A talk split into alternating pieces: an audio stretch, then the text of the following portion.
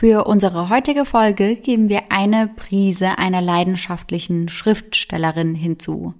Ein Löffel eines erfolgreichen und beliebten Chefkochs, einen teuflischen Plan und et voilà, haben wir das Rezept zu einem fast perfekten Mord. Und somit Hello an jeden True Crime Junkie, der heute wieder bei Eyes in the Dark eingeschaltet hat. Sarah und ich erzählen uns hier jeden Sonntag einen wahren Kriminalfall aus aller Welt und wechseln uns dabei immer ab. Und bisher habe ich nur die Infos, die ihr jetzt auch aus der Einleitung habt. Also ich weiß, was die Hauptpersonen als Job ausführen, aber mehr auch nicht. Bei unserer Recherche konzentrieren wir uns hauptsächlich auf Internetquellen. Dabei lesen wir verschiedene Artikel, schauen uns unter anderem Videos von Überwachungskameras an oder eben von den Prozessen. Auch in meinem heutigen Fall ist beispielsweise der Prozess mitgefilmt worden und ist komplett, also in voller Länge auf YouTube erhältlich. Das finde ich ja auch immer krass. Ja, und ich finde das immer total spannend, sich das so mal anzuschauen, mhm. weil man da ja eben auch die Mimik und die Gestik ja von den Betroffenen oder eben auch von dem Täter oder der Täterin mitbekommt. Und das ist eben bei einem Artikel natürlich gar nicht der mhm. Fall. All die daraus gesammelten Informationen, die packen wir dann für euch in unsere jeweilige Folge und wenn euch das Endergebnis gefällt, dann vergesst nicht, uns zu abonnieren. Die Bilder zu unseren Fällen, die findet ihr übrigens immer bei uns auf Instagram unter eyesandthedark.podcast und gerade bei diesem Fall würde ich euch empfehlen, da mal reinzuschauen. Denn ich finde, sowohl das Opfer als auch der Täter oder die Täterin, das werden wir erst am Ende der Folge herausfinden, die passen überhaupt nicht in einen True Crime Podcast. Überhaupt nicht. Und dann finde ich es schon sehr spannend, da einfach mal die Gesichter zu, zu sehen. Mhm. Laura, du hast ja schon gesagt, dass du so gar keine Ahnung hast, in welche Richtung es heute geht. Dass du nur weißt, dass eben eine Person als Schriftstellerin tätig ist und der andere eben als Chefkoch. Du hattest da aber so ein bisschen was im Kopf, konntest aber noch nicht wirklich viel dazu äußern. Möchtest du das jetzt mal mit uns teilen? Also das erste, was ich im Kopf hatte, war, dass vielleicht die Schriftstellerin die Täterin ist und mhm. entweder etwas aufgeschrieben hat, was sie dann in die Tat umgesetzt hat, oder sie hat eine Tat begangen und hat das anschließend runtergeschrieben. Ja, das wäre dann ja ähnlich wie bei meinem Fall über Mark Twitchell, mhm. den Dexter-Mörder. Denn der hat ja sowohl vor dem Mord schon mal runtergeschrieben, wie er das Ganze gerne machen möchte und hat das danach dann ja auch nochmal im Detail auf Papier gebracht. Stimmt, ja. Allerdings wäre es bei uns ja auch möglich, dass das andersrum abläuft. Also es könnte ja auch sein, dass unser erfolgreicher und beliebter Chefkoch eben der Täter ist. Man darf ja nicht vergessen, der hantiert ja auch tagtäglich mit scharfen Messern und das wäre ja auch eine Option. Ah, ja klar. Okay, jetzt bin ich sehr gespannt.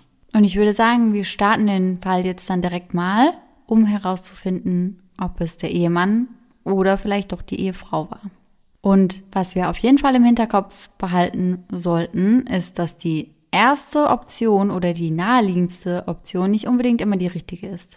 Hm, da muss ich immer an X-Faktor denken. Da mhm. ist mein erster Gedanke auch oft der falsche. Mal Ehrlich? Mhm.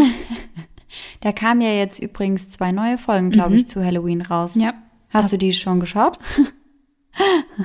nee, noch nicht du. Ich auch nicht. Ich würde sagen, it's a date. Ja, sehr gern. Dann schauen wir dir auf jeden mhm. Fall mal.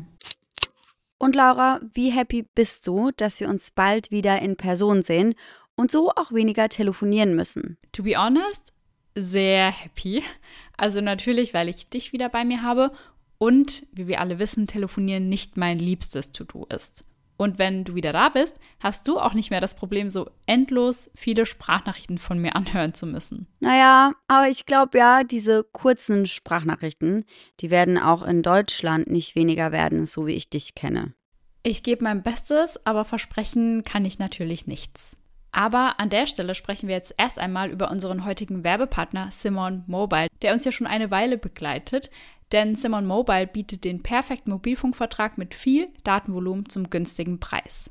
Wer jetzt einen Vertrag bei Simon Mobile abschließt, bekommt zunächst einmal 100 GB Datenvolumen für die ersten zwölf Monate geschenkt. Einfach so. Und das kann ja wohl jeder gut gebrauchen. Also wir beide nutzen das ja oft zum Beispiel, wenn wir am Reisen sind und unsere aktuellen Trash-TV-Folgen streamen wollen. Ja, essentiell auf jeden Fall. Ansonsten gibt es bei Simon Mobile normalerweise 12, 17 oder 27 GB Datenvolumen und das schon ab 8,99 Euro im Monat. Und man kann monatlich zwischen den 12, 17 und 27 GB wechseln, je nach Bedarf, was ich persönlich besonders praktisch finde. Ja, ich auf jeden Fall auch. Aber bei Simon habt ihr noch weitere Vorteile. Ihr könnt zum Beispiel monatlich kündigen. Dann habt ihr noch eine Top-D-Netzqualität inklusive kostenlosem 5G. Und was wir zwei, Sarah, ja die letzten Monate viel gebraucht haben, die AllNet Flat und das Wi-Fi-Calling. Und das alles bekommt ihr bei Simon Mobile. Und hier NeukundInnen wieder aufgepasst, wer jetzt auf simonmobile.de oder in der App mit dem Code DARK2, also DARK groß und zusammengeschrieben und die Zahl 2 dahinter, einen Vertrag abschließt, bekommt für 12 Monate monatlich 2 GB geschenkt. Das Angebot ist nur bis zum 13.05.2024 gültig, also gar nicht mehr so lang. Und alle Infos findet ihr auf simon.link slash Eyes in the Dark und wie immer auch nochmal bei uns in den Show Notes. Und dann werden wir heute mal sehen, ob du richtig liegst oder ob du mhm. nicht richtig liegst. Der heutige Fall spielt in Portland im City Center. Portland ist eine Hafenstadt im pazifischen Nordwesten und die größte Stadt im Bundesstaat Oregon. Wir sind also mal wieder in den USA. Portland ist für seine riesigen Parks und Radwege sowie für seine Gastronomie bekannt. Etliche Mikrobrauereien, Cafés und Restaurants reihen sich in den Straßen aneinander. Einige der besten Chefköche dieser Restaurants haben ihren Ursprung im Oregon Culinary Institute. Das Oregon Culinary Institute, kurz OCI, ist eine privat geführte, gewinnorientierte Handelsschule.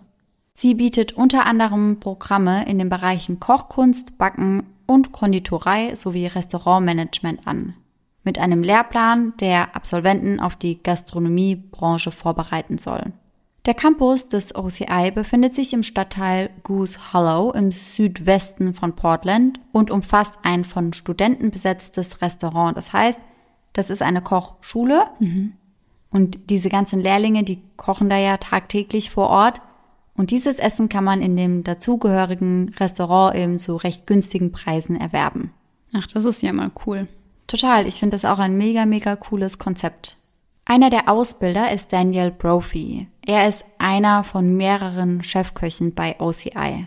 Er ist ein sehr, sehr beliebter Ausbilder, der seit über zehn Jahren für das OCI arbeitet. Das heißt, er war von Anfang an dabei, also seitdem es im Jahr 2006 eröffnet wurde. Neben fast drei Jahrzehnten Erfahrung in Küchen, die sich mit zwei Jahrzehnten Unterrichtserfahrung überschneiden, ist er Experte für Meeresbiologie, er ist Gärtnermeister und Pilzexperte. Oh wow, das ist ja schon einiges. Ja, er hat auf jeden Fall einiges vorzuweisen. Mhm. Und das heißt auch, dass seine Schüler und Schülerinnen da immer sehr, sehr dankbar drum sind. Immer wieder entführt er diese nämlich auch in die Wälder, um sie im Pilze sammeln zu lehren. Und das ist ja gar nicht mal so easy. Also das kann ja schon ganz schön tricky sein. Mhm. Auf der Webseite des Oregon Culinary Institute heißt es, er ist seit 2006 bei OCI und abgesehen davon, dass er einer unserer leitenden Kochlehrer im Klassenzimmer ist, ist er unser aktivstes Fakultätsmitglied, das Exkursion leitet, Studentenprojekte organisiert und in der Gemeinde spricht. Daniel Brophy ist ein bereits etwas älterer Mann und er kocht sehr gut und isst sehr gerne und das sieht man ihm auch ein kleines bisschen an. Also er sieht aus wie ein richtig netter, super, super, super lieber Koch einfach. Ich mhm. finde, man sieht ihm an, dass er ein Koch ist. Also er hat auch richtig so einen kleinen Schnauzer über der Lippe mhm. und ich finde, ich finde, wenn man ihn sieht, denkt man, das ist safe ein Koch. Außerdem hat er die meiste Zeit ein Lächeln auf den Lippen. Allerdings kann er aber auch sehr, sehr mürrisch werden. Also wenn man nicht sein Tag ist oder er nicht genug geschlafen hat, dann merkt man ihm das schon an.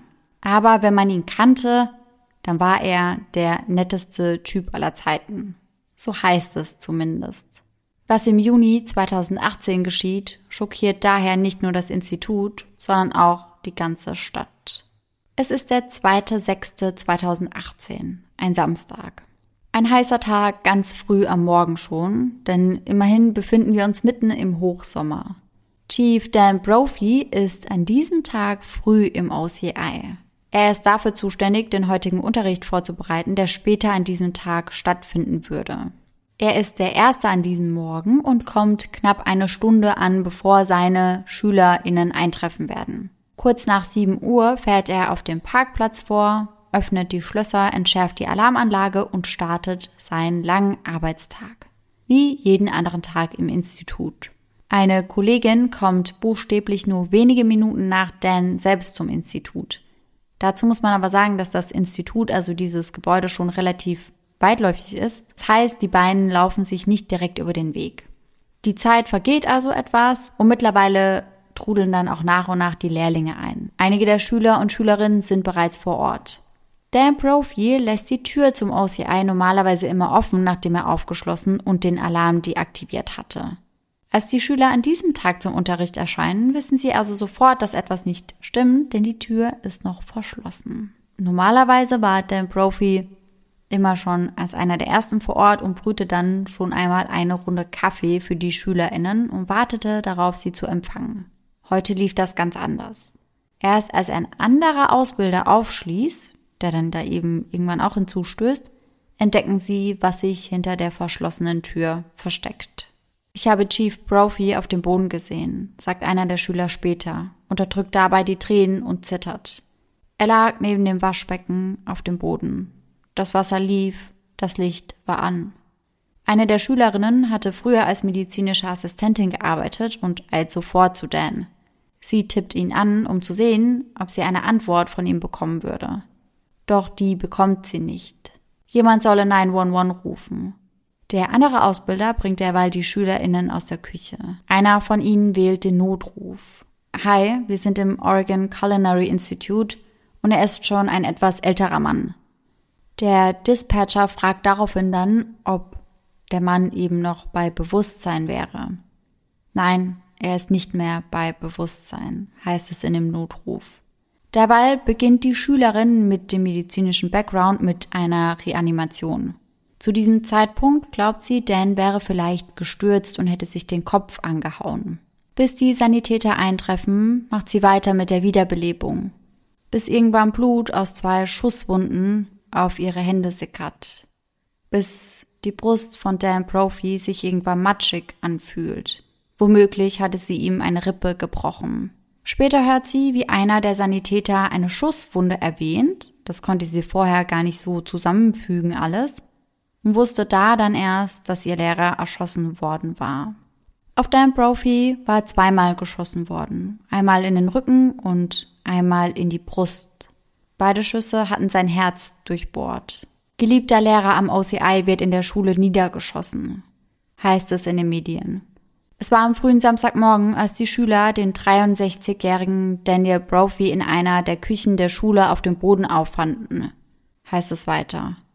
Nichts sieht nach einem missglückten Raubüberfall oder Einbruch aus und es scheint auch nicht, als hätte es einen Kampf gegeben. Dan Brophy hat nach wie vor sein Telefon, seine Schlüssel und seine Brieftasche bei sich. Kurz darauf trifft dann die Polizei vor Ort ein und sperrt den Tatort weitläufig ab. Und nur wenige Minuten nachdem das Polizeiband angebracht wurde, trifft Dan Brophys Frau ein. Sie hatte sich sofort in ihren Wagen gesetzt, als sie von dem Vorfall erfuhr.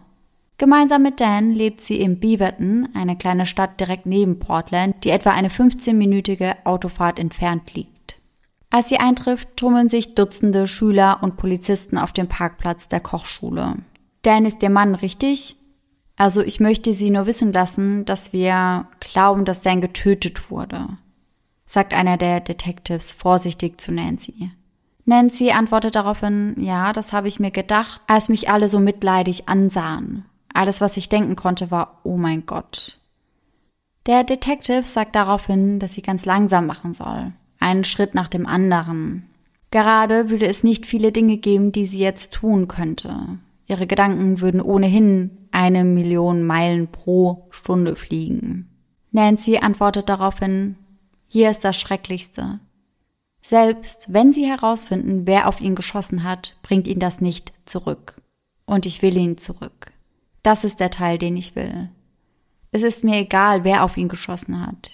Ich will ihn nur zurück ich will nicht, dass er tot ist. Ihr Name ist Nancy Brophy. Sie ist am Boden zerstört.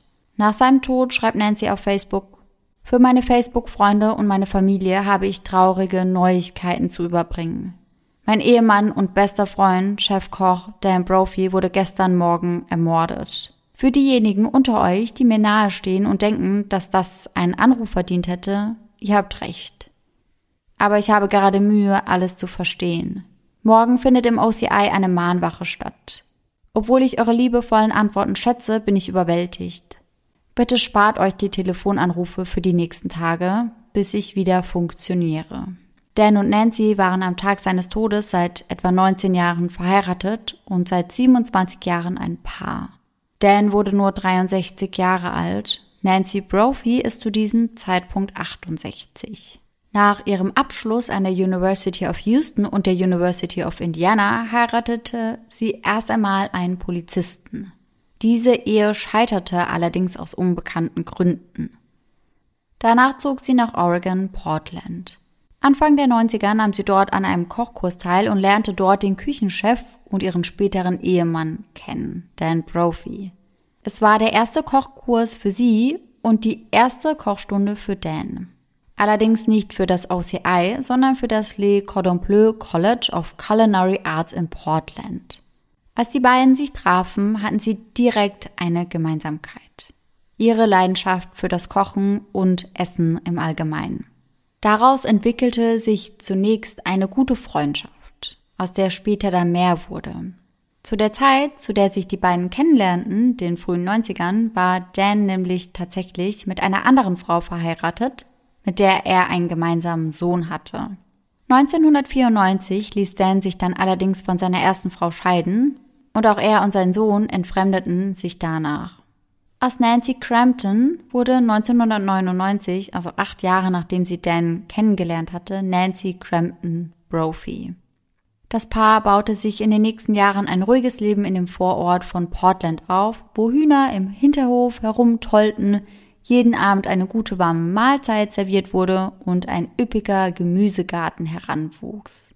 Sie hatten also genau das Leben miteinander, das sie sich immer gewünscht hatten. Während Dan Brophy als Lehrer zwischen 50 und 60.000 US-Dollar pro Jahr verdiente, leitete Nancy Brophy zehn Jahre lang das Chef de Jour Catering im Nordwesten von Portland. Laut einer Steuererklärung von 1999 verdiente das Unternehmen zeitweise etwa 500.000 US-Dollar pro Jahr und war äußerst erfolgreich. Der Erfolg des Unternehmens geriet nach dem 11. September allerdings ins Wanken. Und das zwang sie dazu, das Catering-Personal von etwa 25 Personen auf nur 15 zu reduzieren. Später arbeitete Nancy dann für über zwölf Jahre bei Save Money Smart, einer Pensionsgesellschaft. Finanziell ging es ihr damit deutlich schlechter als zuvor.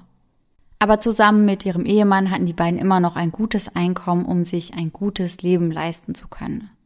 Nancy's große Liebe war übrigens das Schreiben. Danach war sie verrückt. Und als sie dann eben nicht mehr so eingesponnen ist bei dem Catering, fängt sie damit auch wieder mehr an. Nach ihrem Abschluss an der Kochschule verbrachte Nancy Brophy Jahre damit, sich im literarischen Handwerk zu versuchen und trat unter anderem ganz vielen lokalen Schriftstellergruppen bei. Obwohl sie ihr erstes Werk bereits im College veröffentlicht hatte, blühte sie dann erst im Jahr 2013 wieder auf. Und zwar mit ihrer ersten Reihe von fünf miteinander verbundenen Liebesromanen, die sie da in diesem Jahr veröffentlichte. Wrong Never Felt So Right heißt die ganze Reihe. Das heißt, falsch hat sich noch nie so richtig angefühlt.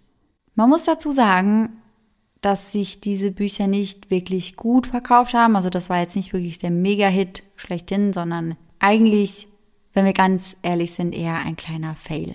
Ihre Bücher und Essays waren und sind auch heute noch nicht wirklich erfolgreich. Aber sie schrieb ja auch, weil es ihr Spaß machte und nicht, weil sie damit den großen Durchbruch erwartete. Unter anderem waren die Titel dieser Reihe Der falsche Held, Der falsche Polizist, Der falsche Liebhaber, Der falsche Bruder oder Das falsche Siegel. Alle haben gemeinsam, dass sie hauptsächlich von Navy Seals oder von ehemaligen Navy Seals Drogen, Gangs und eben solchen Sachen handeln. Dazu kommt dann immer noch eine Prise Liebe und auch eine Prise Erotik. Und ich habe mir für euch extra mal ein paar der Bücher angeschaut. Hm. Und das müsst ihr mir wirklich hoch anrechnen, aber so kann ich euch jetzt mal ein bisschen erzählen, um was es in den Büchern genauer geht. Das erste Buch der Reihe dreht sich um den Navy SEAL Zach Pritchard, der zur Hochzeit seiner Schwester in seine Heimatstadt zurückkehrt. Dort würde er auf Chloe LaRousse treffen, das Mädchen, das in den letzten Jahren eine herausragende Rolle in seinen Fantasien spielte, jetzt aber leider die Freundin seines Bruders Gordy ist. Daher beschließt er also, Chloe aus dem Weg zu gehen. Es stellt sich dann heraus, dass sein jüngerer Bruder Gordy und einige seiner Drogenfreunde nicht wirklich etwas Gutes im Schilde führen und deswegen muss Zack Chloe dann auch retten und sich rächen. Am Ende nimmt dann ein böser Drogendealer Chloe als Geisel. Also rekrutiert Zack sein altes SEAL-Team, um Chloe erneut zu retten. In der Schlussszene hält der Bösewicht Chloe dann die Waffe an den Kopf, doch sie entkommt. Im Buch heißt es dann, Zitat, also ich habe das natürlich von Englisch auf Deutsch übersetzt, ihre Hüften schwangen mit, als ihr Arm mit so viel Kraft, wie sie aufbringen konnte, nach hinten schwangen. Die messerscharfe Klinge traf haargenau. Sie drückte sich weg, als sich sein Arm etwas löste und fiel zu Boden. Stanleys Heulen erfüllte die Luft. Schüsse fielen. Er explodierte über ihr und brach auf ihr zusammen.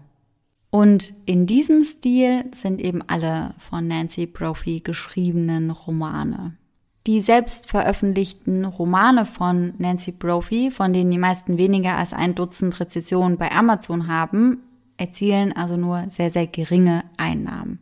Abgesehen davon, dass die Bücher sich eben immer um solche Geschichten drehen, gibt es in den Büchern schon auch immer ziemlich viel Action, was eben die Beschreibung von irgendwelchen erotischen Gedanken oder von Sex angeht.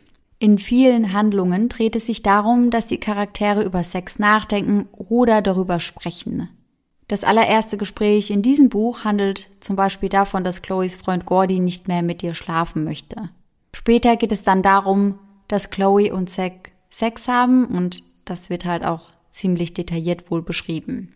Die Bücher sind also alle gleich. Navy Seals oder ehemalige Navy Seals, Sex, und manchmal auch, das habe ich selbst aber nicht gelesen, sondern nur in einigen Rezensionen gelesen, manchmal geht es auch um Männer, die Frauen ganz bewusst einschüchtern, damit diese Sex mit ihnen haben. Aber ich würde sagen, wir haben genug von Nancy's Geschichten und kommen wieder zurück zu dieser hier. Ja, würde ich auch sagen. Nancy ist überhaupt nicht wegen des Geldes am Schreiben interessiert, sondern aus der Liebe zum Schreiben. Dafür hat sie auch ihre eigene Website nancybrophyauthor.com. Dort steht geschrieben. Schriftsteller sind Lügner. Ich weiß nicht mehr, wer das gesagt hat, aber es stimmt nicht. Beim Schreiben von Belletristik graben sie tief und bringen Teile ihres eigenen Lebens zum Vorschein, die sie vergessen oder absichtlich tief vergraben haben. Zugegeben, manchmal ist es klüger, das Ende zu ändern. Davon abgesehen lassen Sie mich hinzufügen, dieses Foto ist eine Lüge. Ich habe eine Weile nicht mehr so ausgesehen, aber ich bin es. Und dort sieht man eben ein Bild von Nancy Brophy, das sie aber von vor einigen Jahren zeigt. Also das ist ein schon etwas älteres Bild und mittlerweile ist sie ja schon mehr in die Jahre gekommen und sieht deswegen halt nicht mehr eins zu eins so aus. Sie schreibt dort aber unter anderem dann auch über das Geben von Ratschlägen als Autorin, über ihre Bücher und ihre bevorstehenden Auftritte.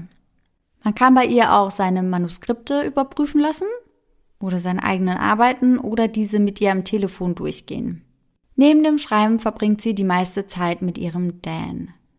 Dan und Nancy sind in ihrer langen Ehe unzertrennlich und es gibt nie irgendwelche Anzeichen von Reibungen. Aber auch sonst hat Dan zu den meisten Menschen in seiner Umgebung ein sehr gutes Verhältnis. Er hat keine Feinde, zumindest keine offensichtlichen. Leute, die ihn kennen, sagen, er habe ein Herz aus Gold. Er sei ein wirklich, wirklich, wirklich besonderer Mensch, sagt einer seiner Freunde und Mitarbeiter den Medien, als sie sich vor dem OCI versammeln, um Dan Brophy zu gedenken. KollegInnen, StudentInnen, Freunde und Familie finden sich dort zusammen. Besonders die Studenten, die den Tatort sahen, sind am Boden zerstört und total schockiert. Aber auch Nancy ist am Ende ihrer Kräfte. Sie kann es immer noch nicht glauben. In ihrer Ansprache sagt sie zu Hunderten von Menschen, er liebte es zu unterrichten, er liebte Pilze und er liebte die Familie. Dabei trägt sie eine schwarze Brille, die an einer Perlenkette um ihren Hals hängt. Dan war einer der ganz wenigen Menschen, die ich kannte, die genau wussten, was sie im Leben wollten, und er liebte es, genau das zu tun. Eine Nachbarin von Nancy steht ganz hinten in der Menge, erinnert sich daran, wie geschockt Nancy kurz nach den Neuigkeiten aussah. Die Nachbarin hat Nancy wohl nach diesen Neuigkeiten immer mal wieder mit den Hunden draußen gesehen und meinte, sie sah aus, als wäre sie am Boden zerstört. Die Ermittlungen laufen noch immer auf Hochtouren, aber es vergehen Wochen ohne einen Durchbruch. Irgendjemand war Dan in die hintere Küche gefolgt und hatte ihn an diesem Morgen ermordet. Dan bereitete sich gerade vor, füllte Eimer mit Eis und brühte Kaffee für die SchülerInnen. Und während er das tat, kam jemand in die Küche und schoss ihm von hinten in den Rücken. Als er daraufhin zu Boden ging, schoss der Täter oder die Täterin noch einmal auf ihn, um sicher zu gehen. Nur ein paar Tage nach dem Mord an Dan Brophy, drei Tage um ganz genau zu sein, ruft Nancy Brophy den leitenden Detective an und fragt diesen nach etwas sehr Bestimmtem. Hey, vielleicht könnt ihr mir helfen. Ich brauche einen Brief von euch. Sie wissen schon, ein offizielles Polizeischreiben, das ich den Versicherungsgesellschaften geben kann, in dem steht, dass ich offiziell keine Verdächtige bin. Sie sagt dem Detective daraufhin, ihr Mann habe 40.000 US-Dollar auf seiner Police. Ich möchte nicht die dumme Frage des Tages stellen, aber ich denke, ich muss die dumme Frage des Tages stellen, sagt sie. Meine Versicherungsgesellschaft sagt mir, ich müsse sie fragen, sie müssten mir bescheinigen, dass ich keine Verdächtige mehr bin. Nancy sagte der Versicherung daraufhin dann auch, dass sie die Polizei auf jeden Fall dazu bringen würde, den Brief zu schreiben. Aber da hat sie die Rechnung ohne den Detective gemacht, denn dieser fragt sie daraufhin auch, warum sie so etwas denn brauchen sollte. Also sowas hätte er auch noch nie gehört. Mhm. Nancy sagt daraufhin, weil sie nicht bezahlen wollen, wenn sich herausstellt, dass ich heimlich in die Schule gegangen bin und meinen Mann erschossen habe. Das Ganze kommt dem Ermittler auf jeden Fall sehr, sehr merkwürdig vor und er sagt ihr auch, dass sie sowas noch nie gemacht haben und wahrscheinlich auch niemals machen werden. Und daraufhin schaut er auf jeden Fall bei Nancy immer doppelt genau hin. Ja, ich habe mir direkt gedacht, da wird sie sich keinen Gefallen gemacht haben. Ja, also dass man bei der Versicherung recht schnell nach so einem Fall anruft. Darüber haben wir auch schon mal gesprochen, mhm. dass das bei manchen Versicherungen auch eben so ist. Ja.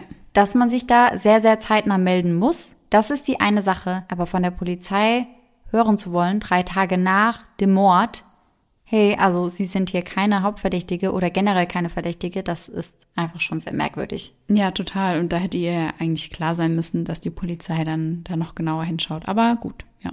Ja, definitiv. Sie sagt daraufhin dann noch, dass das eine kleine dumme Regelung wäre und dass sie nicht weiß, warum sie sich jetzt eben mit sowas rumschlagen müsste. Denn schließlich wären es ja nur 40.000 US-Dollar und normalerweise würde die Versicherung bei Summen von über einer Million solche Probleme bereiten, aber nicht bei so einer geringen Summe.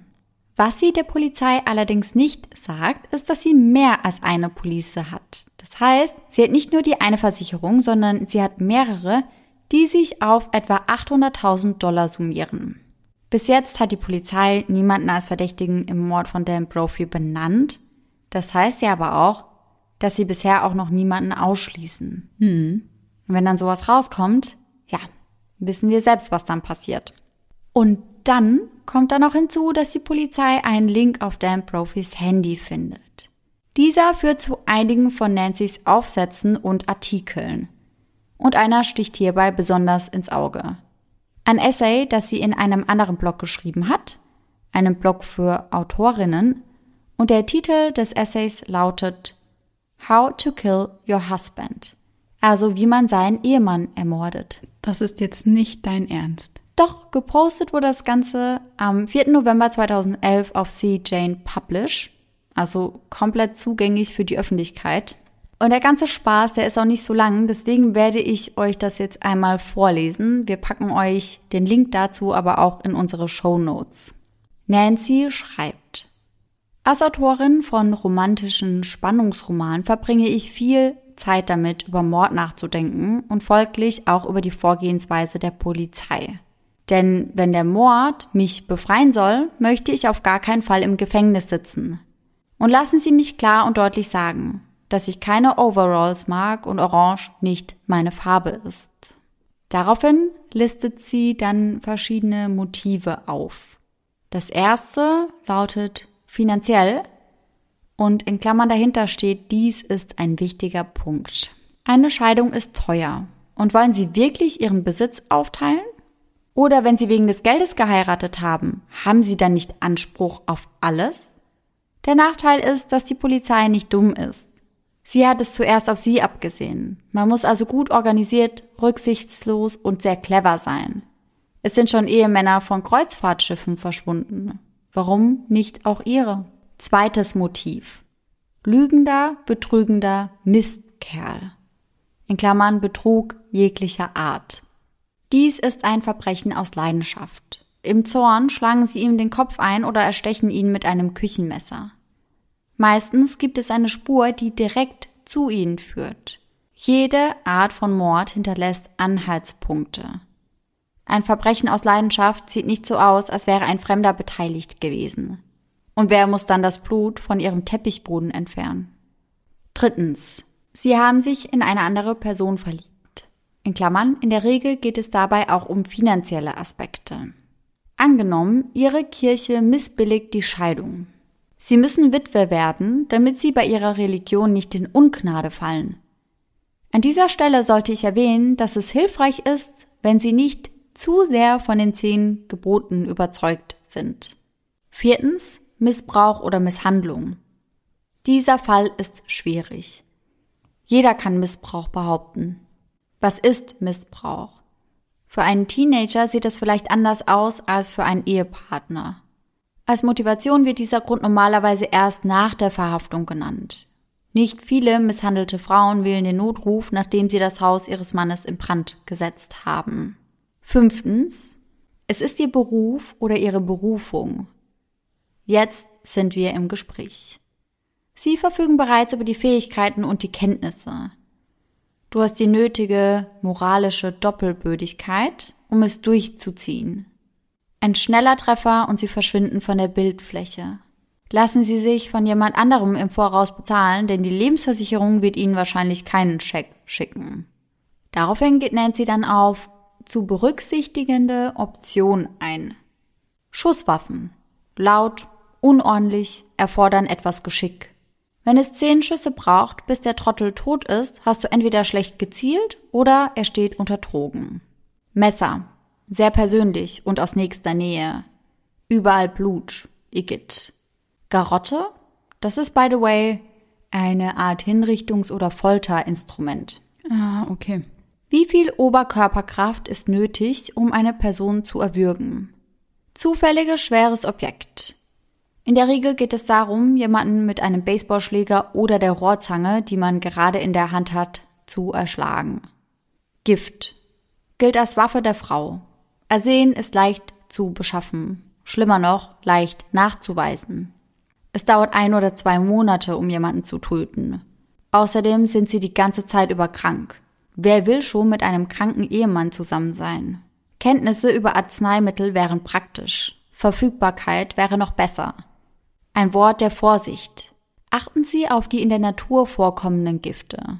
Sie sind keine sichere Sache. Zu wenig, zu viel, Deine Mutter hat dir immer gesagt, du sollst einen Arzt heiraten. Jetzt weißt du warum. Beauftragung eines Auftragskillers. Kennen Sie einen Auftragskiller? Ich auch nicht. Und erstaunlich viele Auftragskiller verpfeifen sie später bei der Polizei. Oder sie werden später im Gefängnis erpresst. Ein Liebhaber anheuern. Nie eine gute Idee. Der Mann stirbt und die Frau bekommt das Geld. Aber der Geliebte gewinnt in diesem Szenario nicht immer.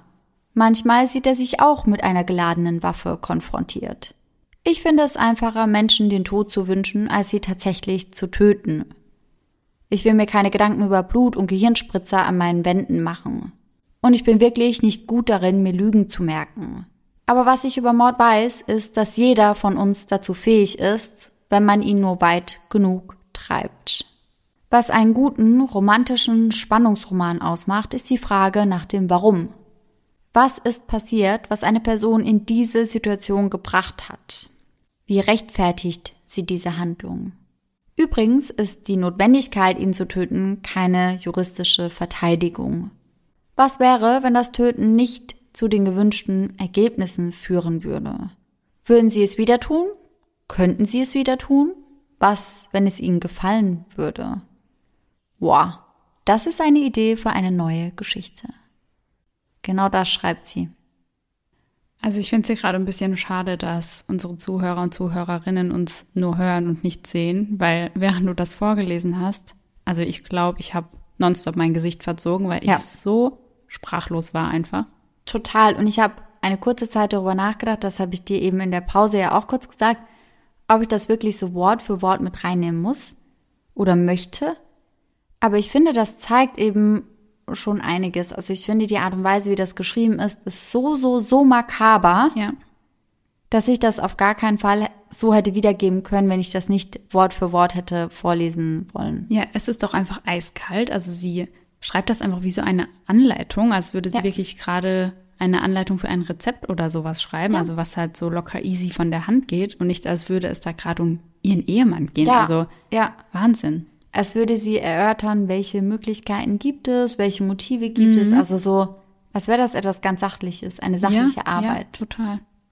In zwei von ihren Büchern, in The Wrong Husband und The Wrong Cop, ist übrigens die Hauptfigur eine Frau, die auch jeden Tag ihre Ehe damit verbringt, davon zu fantasieren, ihren Ehemann zu töten. Das heißt, das wiederholt sich auf jeden Fall in ihren Stories. Ein weiteres veröffentlichtes Essay, das konnte ich aber leider nicht mehr finden im Internet, also die Seite war nicht mehr verfügbar, trägt den Titel Er rannte in mein Messer zehnmal von Nancy Brophy. Boah, also ich weiß gar nicht gerade, was ich dazu sagen soll.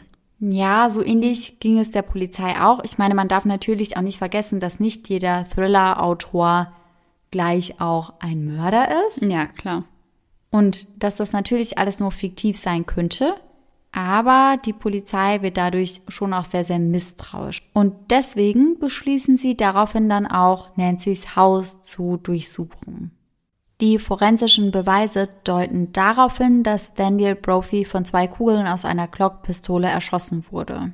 Nancy erzählt den Detectives, dass sie und Dan vor nicht allzu langer Zeit eine Waffe gekauft hätten, diese aber nie benutzt hätten.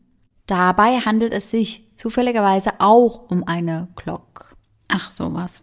In Wahrheit hatte Nancy Brophy, wie sich später herausstellt, eine Ghost Gun im Internet gekauft. Eine Ghost Gun, weißt du, was das ist? Nein, gar keine Ahnung. Ich wusste das auch nicht, aber das ist eine hausgemachte Schusswaffe. Das heißt, sie wurde hergestellt von einer Privatperson und nicht von einem Unternehmen oder von einer staatlichen Einrichtung. Zusätzlich zu dieser Ghost Gun hatte sie dann auch nochmal einen extra Lauf für eine Glock-Pistole über eBay bestellt und weitere Einzelteile. Sie behauptet, dass der Kauf mit der Unterstützung ihres Mannes getätigt worden sei, dass sie diese Pistole, diese Waffe eigentlich nur gekauft hätten, weil sie sich nicht wohl damit gefühlt hätte, dass Dan immer alleine im Wald unterwegs war, wenn er beim Pilze sammeln war. Das heißt, sie hätte ihrem Mann diese Waffe mitgegeben, aber er hätte sie eben nie benutzen müssen. Die Waffeneinzelteile waren nur für ihre Recherche zu einem neuen Roman bestimmt. In diesem neuen Roman sollte es um eine Frau gehen, die sorgfältig nach und nach immer mehr einzelne Waffenteile holt, sich eben besorgt, um diese dann zusammenzusetzen, um dann ihren Ehemann zu töten. Die Polizei erfährt, dass Nancy zu verschiedenen Waffengeschäften in der Gegend gegangen war und verschiedene Teile einer Glockpistole gekauft hatte. Diese hatte sie dann ausgetauscht, damit die Waffe so gar nicht mehr zurückverfolgt werden kann. Sie hätte sich ursprünglich eigentlich eine zu Hause zusammenbauen wollen, also eine ganz eigene Waffe, war dabei aber gar nicht erfolgreich. Also das hat überhaupt nicht funktioniert.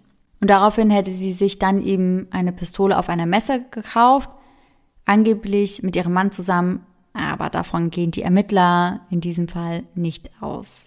Die Ermittler gehen aber davon aus, dass sie den Lauf der Waffe durch den ersetzt hat, den sie bei eBay bestellt hatte. Das heißt nämlich, die Patronenhülsen der Waffe würden nicht mit der Waffe übereinstimmen. Wenn die Polizei sich nun dann ihre Waffe anschauen würde, könnten sie eben sagen, dass das nicht die Waffe ist, mit der geschossen wurde. Ah, das ist ja schon clever. Das ist gar nicht mal so dumm, muss ich auch sagen. Und das ist aber halt eben auch nur eine Vermutung, das ist kein Beweis. Hm. Aber natürlich brauchen die Ermittler Beweise. Also eben diese Essays und eben diese Bestellungen allein, die sind nicht genug. Die Wochen vergehen wie im Flug und schon bald fängt Nancy an, über einen Umzug zu sprechen. Sie erzählt einem Nachbarn, dass sie von Dans Seite des Schlafzimmers heimgesucht werden würde. An ihn zu denken würde sie aus der Fassung bringen. Sie wollte einfach nur noch weg aus dem gemeinsamen Haus. Nur drei Monate später, am 5. September 2018, wird sie aus genau diesem Haus hinaus eskortiert. Die Polizei von Portland nimmt sie in Gewahrsam. Sie verhaften mich? fragt Nancy. Sie müssen ja denken, ich hätte meinen Mann ermordet. Denn abgesehen von der Ghost Gun hatte Nancy auch kein zuverlässiges Alibi. Nancy Brophy hatte den Ermittlern während der ersten Befragung mitgeteilt, dass sie am Morgen des Vorfalls mit den Hunden spazieren gegangen sei und danach geduscht hätte. Eine Nachbarin von ihr sah sie an diesem Tag auch, denn Nancy fragte sie, ob sie ihre Hunde gesehen hätte. Mittlerweile geht die Polizei davon aus, dass sie die Nachbarin nur angesprochen hatte, um ihr Alibi zu stärken. Mhm. Denn im Jahr 2020 finden die Ermittler Aufnahmen von Verkehrskameras, die zeigen, wie sie während des 13-minütigen Fensters, in dem der Mord geschah, zur Kochschule fuhr und dann wieder von dort weg. Eine Überwachungskamera zeichnete auf, wie sie um 7.08 Uhr mit ihrem Toyota Minivan nach Westen auf der Jefferson Street direkt vor die Schule fuhr. Um 7.21 Uhr schaltete Dania den Alarm in der Schule ab. Und um 7.28 Uhr, also nur sieben Minuten später, erfasste die Überwachungskamera Nancy erneut beim Fahren auf der Jefferson Street, allerdings in die andere Richtung. Etwa gegen 7.30 Uhr, also nur zwei Minuten später, traf dann Dans Kollegin am OCI ein. Und etwa gegen kurz vor 8 Uhr wurde dann seine Leiche entdeckt. Das heißt, Nancy wäre wirklich in dem genauen Zeitraum dort in der Gegend gewesen. Es wäre ihr also prinzipiell möglich gewesen, ihren Ehemann in genau diesem Zeitfenster zu töten. Nancy Brophy ändert nun ihre Geschichte und sagt, sie habe gar keine Erinnerung mehr an eine solche Fahrt und dass sie wahrscheinlich nur Kaffee holen wollte. Aufgrund des Stresses hätte sie die Ereignisse bzw. die Einzelheiten des Tages vergessen. Eine retrograde Amnesie, wie sie sagt. In einigen Artikeln habe ich übrigens auch gelesen, dass sie gesagt hätte, sie wäre nur rumgefahren und dass sie das öfter mal machen würde. Mhm. Sie sagte, es wäre nicht ungewöhnlich für sie, in der Nachbarschaft unterwegs zu sein, weil sie oft durch die Gegend fuhr, um sich irgendwie inspirieren zu lassen. Und zwischendrin hätte sie dann immer mal wieder angehalten, um sich irgendwelche Notizen für ihre Romane zu machen. Diese Aussage ist für die Ermittler allerdings nicht genug, vor allem weil sie nicht von vornherein ehrlich war. Das wirkt natürlich jetzt alles andere als gut für Nancy.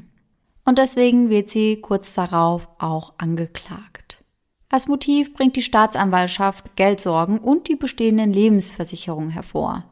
Da konnten die Ermittler nämlich in der Zwischenzeit auch einige mehr ausgraben. Also das waren nochmal mehr als das, was ich euch vorhin bereits erzählt hatte. Die Staatsanwaltschaft erklärt, die Autorin habe Schwierigkeiten gehabt, ihren Hypothekenkredit abzubezahlen.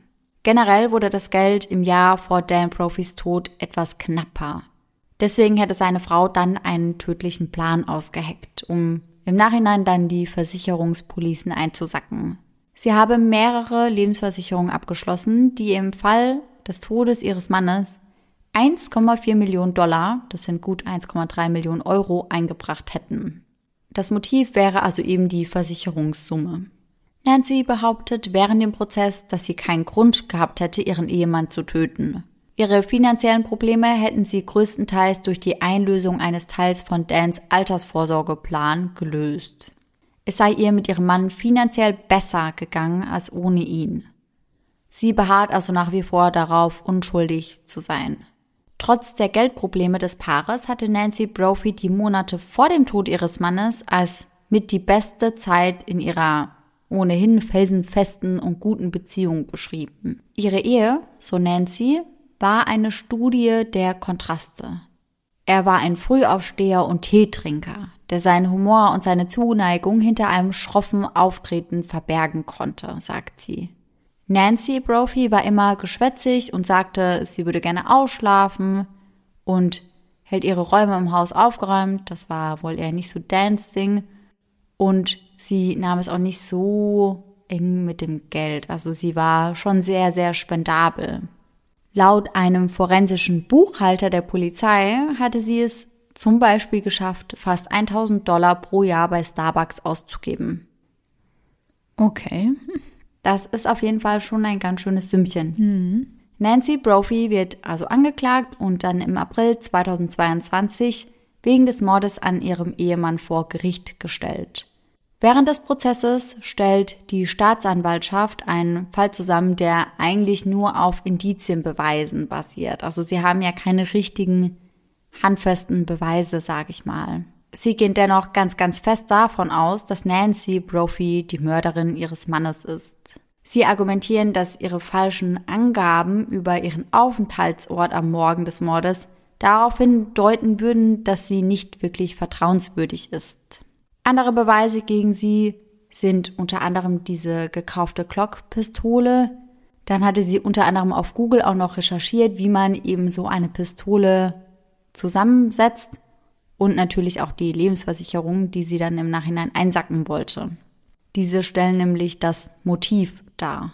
Das Essay How to Kill Your Husband oder wie man seinen Ehemann tötet, das wurde vor Gericht übrigens gar nicht zugelassen, mit dem Hinweis, dass dieses Jahr 2011 schon veröffentlicht wurde und sie ihn erst, wenn sie es war, erst 2018 getötet hatte. Einer der Staatsanwälte, der spielt jedoch auf die Themen des Essays an, ohne es wirklich zu benennen, aber er bringt es trotzdem so ein kleines bisschen mit in den Gerichtsprozess mit rein. Nancys Anwalt argumentiert, dass die Beweise der Staatsanwaltschaft nur Indizien seien, bestreitet die Behauptungen über finanzielle Schwierigkeiten und bringt Zeugen vor, die über die starke und liebevolle Beziehung des Paares aussagen. Ihre Verteidiger geben außerdem an, dass die Waffenteile eben nur eine Inspiration für Nancy Brophys neuen Roman gewesen sei, also dass sie das eben zu Recherchezwecken bestellt hätte. Sie gehen davon aus, dass jemand anderes Dan Brophy während eines schiefgegangenen Raubüberfalls getötet habe. Dagegen spricht meiner Meinung nach, dass ja nichts weder in der Schule noch an Dan Brophy gefehlt hatte. Und ich würde auch sagen, dass man ja als Raubüberfall doch etwas anderes wählt anstatt eine Schule. Also das war wohl ja auch schon eine Privatschule, mhm. die finanziell schon sehr, sehr gut aufgestellt war. Ich kann mir schon vorstellen, dass da sogar was zu holen gewesen wäre. Allerdings wirkt mir das einfach alles an den Haaren herbeigezogen. Also ja, kommt mir auch so vor. Also ich könnte mir das als Raubüberfall jetzt auch nicht vorstellen, ehrlich gesagt. Ja, es hätte ja maximal so sein können, dass das wirklich ein Raubüberfall gewesen ist und dass der Täter oder die Täterin nichts mitgenommen hat, weil ja ganz kurz nach Dan noch eine Kollegin ankam. Mhm. Mhm. Und dass der Täter oder die Täterin deswegen halt ja abhauen musste und deswegen keine Beute mit sich nehmen konnte. Allerdings, ja, also ich bin bei der Theorie komplett raus. Mhm. Dafür spricht meiner Meinung nach auch einfach viel zu viel gegen Nancy. Ja. Der stellvertretende Bezirksstaatsanwalt sagt in seinen Schlussplädoyers, sie hatte den Plan parat, sie hatte die Gelegenheit, diesen Mord auszuführen, sie war die Einzige, die ein Motiv hatte. Nancy ist die einzige Person, die dieses Verbrechen begangen haben könnte. Nach achtstündigen Beratungen fällt dann auch das Urteil. Die Geschworenen befinden Nancy Crampton Brophy des Mordes an ihrem Ehemann für schuldig. Der Angeklagten wurde Mord zweiten Grades mit einer Schusswaffe zur Last gelegt. Als das Urteil fällt, ist Nancy Brophy 71 Jahre alt. Am 13. Juni 2022 wird das Strafmaß dann verkündet und sie wird zu lebenslanger Haft verurteilt. Das ist bei Mord zweiten Grades so gängig, aber der Vorsitzende Richter sagt, sie könne nach 25 Jahren für eine Bewährung in Betracht gezogen werden. Hier wäre sie dann allerdings 96 Jahre alt. Die Mutter des Opfers, Karen Brophy, sagt nach dem Urteil, ich bin einfach sehr, sehr dankbar, dass alles so gekommen ist, wie es gekommen ist. Es waren lange dreieinhalb Jahre. Daniels Sohn, von dem er sich ein bisschen entfremdet hatte nach der Trennung von seiner ersten Frau, der veröffentlicht auch ein Statement, in dem er schreibt, wir haben alle dreieinhalb, fast vier Jahre gewartet, um diesen Verlust zu betrauern. Endlich einen Abschluss zu haben, war sehr wichtig und bedeutungsvoll für unsere Familie und ich habe das Gefühl, dass wir nun anfangen, weiterzumachen. Wir werden uns immer an meinen Vater erinnern, aber können nun den Prozess der Trauer beginnen. Also mir kommt das vor, als wäre das alles gar nicht passiert, weil das so absurd klingt. Also auch dieses Essay, was sie geschrieben hat, ja. als du das vorgelesen hast, da dachte ich so, das kann doch nicht ihr Ernst sein. Und ich finde, sie schreibt da ja auch, man muss clever vorgehen. Aber ich finde, das hat sie halt nicht gemacht. Also ja. sie hat sich ja von Anfang an selbst sehr verdächtig gemacht. Und ja. ja, also ihr hätte ja eigentlich klar sein müssen, dass die Polizei das alles herausfindet, auch das mit den Überwachungskameras, dass man eben sieht, dass sie dort war und solche Sachen. Also ich finde das ja ganz, ganz schrecklich alles. Was ich besonders schlimm finde, ist, also ich habe halt in einigen Quellen auch gelesen, dass Dan Brophy wohl sehr, sehr, sehr, sehr, sehr in Love mit Nancy war. Mhm. Also das war wohl wirklich die Liebe seines Lebens. Ja. Und er hätte alles für sie getan und dann letztendlich wird er von ihr so kaltblütig nur wegen einer Versicherungssumme ermordet. Das finde ich so schlimm. Und einer der Studenten, die Dan vor Ort gefunden haben, der hat auch ausgesagt später, dass man Dan einfach angesehen hätte, dass er so einen letzten schmerzlichen Blick im Gesicht hatte. Mhm.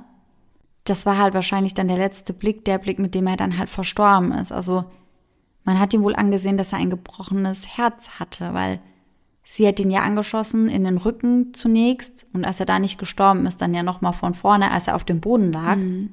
Und da können wir von ausgehen, dass er halt noch gesehen hat, dass es seine eigene Ehefrau ist, die ihn da tötet. Aber vor allem, wenn es von seiner Seite aus so eine harmonische und liebevolle mhm. Ehe war und dann steht deine Ehefrau vor dir und er schießt dich und boah, also kann man sich ja gar nicht vorstellen. Ich ja. finde das so schlimm und wir hatten ja auch schon so oft drüber gesprochen, dass ich es nie verstehen werde, dass jemand ja aus Geldgründen jemanden tötet. Also das kann ich einfach nicht nachvollziehen. Ja, das kann ich auch nicht nachvollziehen, muss ich ehrlicherweise sagen. Ich meine, in diesem Fall sind es immerhin mal 1,4 Millionen. Wir hatten das ja auch schon für so ganz, ganz niedrige Summen. Aber egal wie viel Geld das ist, das kann es doch nicht wert sein. Das ja. verstehe ich einfach nicht. Ja. Und ich finde es auch einfach heftig, dass Nancy dachte, sie kommt damit durch. Mhm. Also ich finde, man hat total gemerkt, dass sie sich da sehr, sehr überheblich gegeben hat und sich sehr sicher war, dass sie da niemals überführt wird. Auch dass sie dann da schreibt in ihrem Essay beispielsweise, ja, so, ich möchte nicht ins Gefängnis und ich trage übrigens keine Overalls ja. und Orange ist nicht meine Farbe. So, da muss ich so ein bisschen an Anna Delvey denken. Ja, ja. Also war ich echt so, das ist jetzt nicht ihr Ernst. Oder als sie geschrieben hat, ja, und wenn der Trottel dann immer noch nicht mhm. tot ist, also ja, ich bin so sprachlos über ja. ihr ganzes Vorgehen. Das ist einfach, ja, ja, total krass. Total makaber. Auch dieses, was ich richtig krass finde, da habe ich richtig schlucken müssen, wie sie schreibt. Immer wieder verschwinden Ehemänner von Kreuzfahrtschiffen. Warum nicht auch ihre?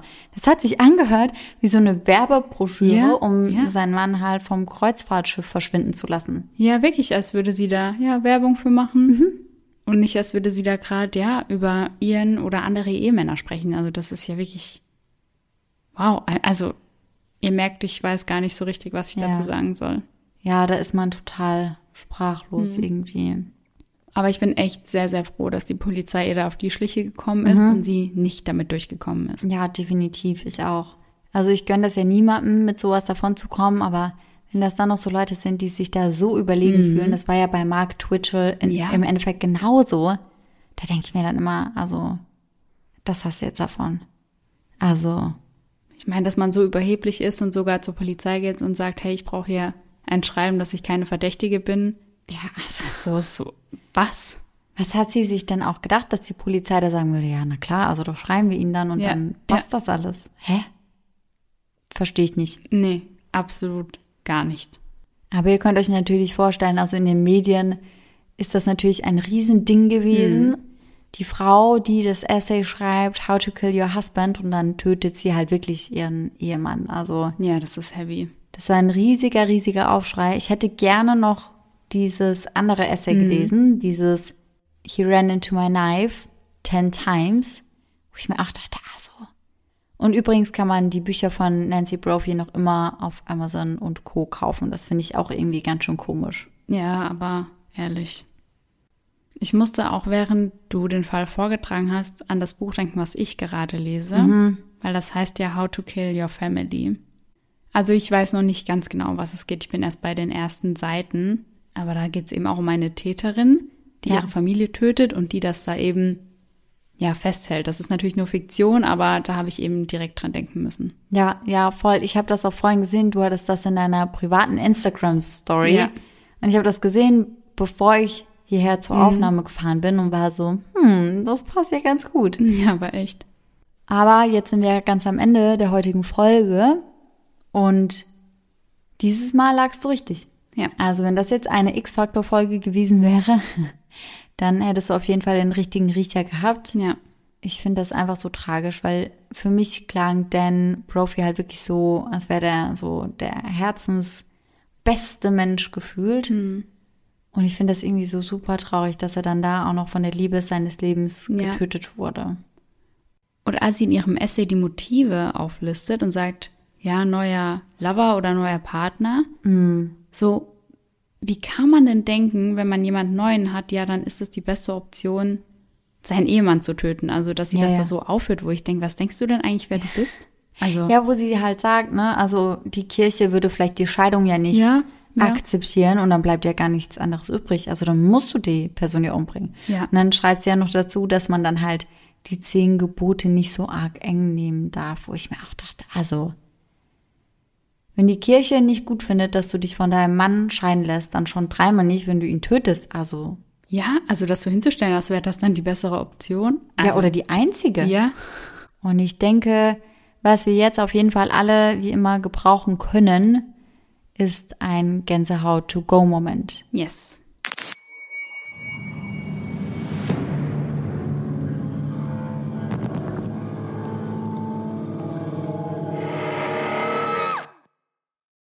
Obwohl wir da ja letztes Mal gesagt bekommen haben, dass manche Hörer oder eine Hörerin war das, glaube ich, ganz explizit, die gar nicht hören kann, weil sie zu große Angst davor hat. Ja, sie hat sich dann entschuldigt, dass sie unsere Statistik versaut, weil sie immer vorher schon aufhört zu hören, aber kann ich natürlich verstehen, das ja, muss man mögen, sag ich mal. Ja, definitiv. Und der heutige Gänsehaut to go Moment stammt von der lieben Sonja. Sie schreibt: Hallo ihr Lieben, Vielen Dank für euren tollen Podcast, den ich am liebsten auf dem Weg zur Arbeit höre. Ich möchte gerne meine etwas andere Gänsehaut-to-go-Story mit euch teilen. Vor einigen Jahren lebte ich alleine in dem sehr großen alten Haus meiner Großeltern. Dieses hat meine Eltern geerbt und ich durfte dort günstig wohnen. Um mich weniger alleine zu fühlen, holte ich mir zwei kleine Kätzchen unters Dach. Und tatsächlich half meine neue Gesellschaft dabei, das Knarzen des Holzfußboden etwas besser zu ertragen. Da die beiden Katzen noch recht jung waren, stand von morgens bis abends Herumtoben auf dem Plan. Als das so weit ging, dass ich nachts aufgrund der neuen Geräuschkulisse nicht mehr schlafen konnte, schloss ich die Türe zu meinem Schlafzimmer und ließ die beiden Biester im restlichen Haus herumtollen. Ich schlief also seelenruhig alleine im Schlafzimmer ein, bis plötzlich mit einem lauten Knall die Schlafzimmertüre aufflog. Aufflog? Obwohl sie abgeschlossen war. Oder einfach nur geschlossen? Nur geschlossen, ja. Trotzdem schlimm genug. Ich war aus dem Schlaf gerissen und dachte, jetzt hat mein letztes Stündlein geschlagen und scheiße, ich werde ausgeraubt. Als ich rasenden Herzens in der Dunkelheit versuchte, die Gefahr auszumachen, konnte ich nichts erkennen. Die Türe stand aber sperrangelweit offen. Es dauerte noch etwa weitere zehn Sekunden, in denen ich wie eingefroren im Bett lag, bis von unten ein Miauen ertönte. Mhm. Es war eine meiner zwei Katzen, die nicht akzeptieren konnten, dass ich nachts gerne meine Ruhe haben möchte und deshalb einfach spontan erlernt hatte, wie man eine Türe öffnet. Ja, das habe ich mir fast schon gedacht, denn das konnte meine Katze damals auch. Ja. Und ich habe das auch schon ganz schön oft gesehen, dass Katzen das können. Also da gibt es ganz, ganz viele Videos, auch irgendwie so Reels oder so auf Instagram. Und gerade wenn du am Schlafen bist und dann durch sowas aufwachst, da bist du erstmal ja komplett durch den Wind Mhm. Ja, und denkst dir, was geht hier ab jetzt? Ja, und unsere Katze hat damals dann auch immer die Tür so mit ihren Hinterbeinen dann so richtig aufgeballert. Ja. Und dann ist das halt schon laut und die Tür geht da halt schon mit einer ganz schönen Wucht auf. Und wenn das deine Katze zuvor noch nie gemacht hat, Ja. kann ich mir vorstellen, dass man da einen richtigen Herzinfarkt bekommt. So, hey, du denkst, du kannst hier alleine schlafen, Mhm. dir zeige ich mal, wie alleine du schlafen kannst. Ist wirklich so. Aber das ist ja auf jeden Fall mal eine Gänsehaut-to-go-Geschichte, die einem eher ein Lächeln ins Gesicht zaubert, als einem eine Gänsehaut verpasst. Ja. Dann vielen Dank fürs Zusenden und dann hoffen wir natürlich, dass ihr alle nächsten Sonntag wieder mit dabei seid. Und bis dahin, schöne Träume. Bis dann. Tschüss. Tschüssi.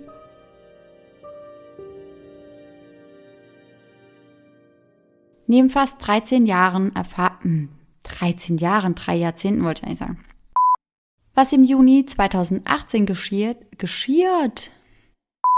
Er ist der erste vor Ort und kommt schnapp, schnapp eine Stunde. Knapp eine Stunde, würde ich sagen. Schnapp. Ich dachte, du sagst jetzt, er kommt schnappatmig an. Geliebter Lehr Lehrer. J-O-U-R. So langsam wie Schurfix, also Schur. Schur, gell? Chef und du? DU? De? Chef de jour? Englisch mit Laura, äh, vor allen Dingen Englisch, Französisch mit Laura und Sarah. Französisch? So, ich zeige Laura jetzt zum ersten Mal die Cover von Nancy's Büchern. Und dann kannst du ja mal beschreiben, was du da so siehst und wie du das Ganze so einschätzen würdest, ja? Also ich zeige dir jetzt einmal The Wrong Brother, dann einmal The Wrong Seal und The Wrong Cop. Es gibt auch noch The Wrong Lover. Also die vier siehst du jetzt auf einer Seite, ja? Oh mein Gott, das ist nicht dein Ernst. Was ist so deine erste Einschätzung? Also es sieht sehr trashig aus, weil da so, ja, auf drei von vier sind Männer, ja, oben ohne quasi abgebildet und die haben so diesen Bad Boy-Blick drauf. Mhm. Einen verführerischen Blick. Oder der soll es zumindest sein und der andere sieht aus wie so ein Geschäftsmann, der auch so ganz cool da. Ja, so die Hand an der Sonnenbrille hat. Ja. So, was geht, ne? Ja, genau. Und so muss man halt auch sagen, so ähnlich war halt auch der Inhalt der Bücher. Also es ging vieles auch, was sich um Gedanken um so Sex und sowas gedreht hat. Also hat, indem Ja. sie ihn darum gebittet, gebittet hat. deswegen besuchen sie daraufhin dann auch Nancy's Haus zu durchsuchen. Hast du gerade gesagt, besuchen sie darauf, ihr Haus zu durchsuchen? Tschüssi!